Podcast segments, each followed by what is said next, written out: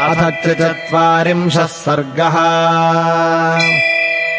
ततः समीक्ष्य शयने सन्नम् शोकेन पार्थिवम्।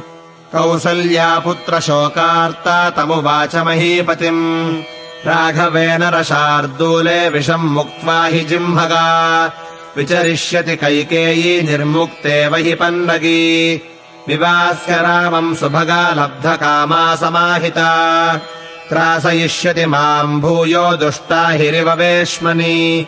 अथास्मिन्नगरे रामश्चरन् भैक्षम् गृहे वसेत्।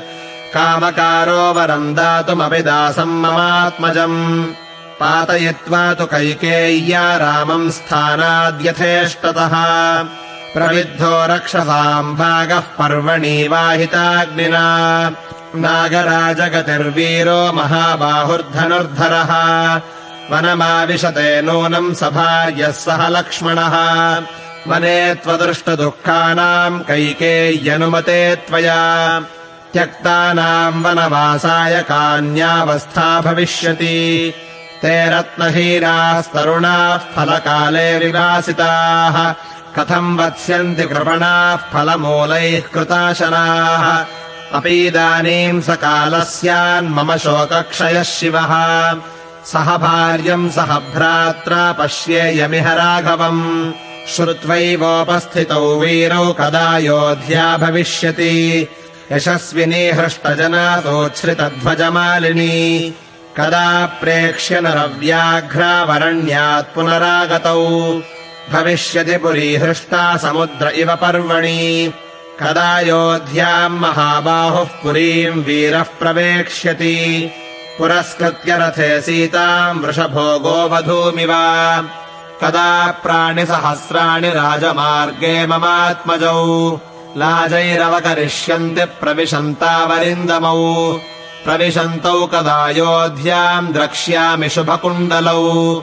उदग्रायुधनिस्त्रिंशौ सशृङ्गाविव पर्वतौ। कदा सुमनसः कन्या द्विजातीनाम् फलानि च प्रदिशन्त्यः पुरीम् हृष्टाः करिष्यन्ति प्रदक्षिणम्। कदा परिणतो बुद्ध्या वयसा चामरप्रभः।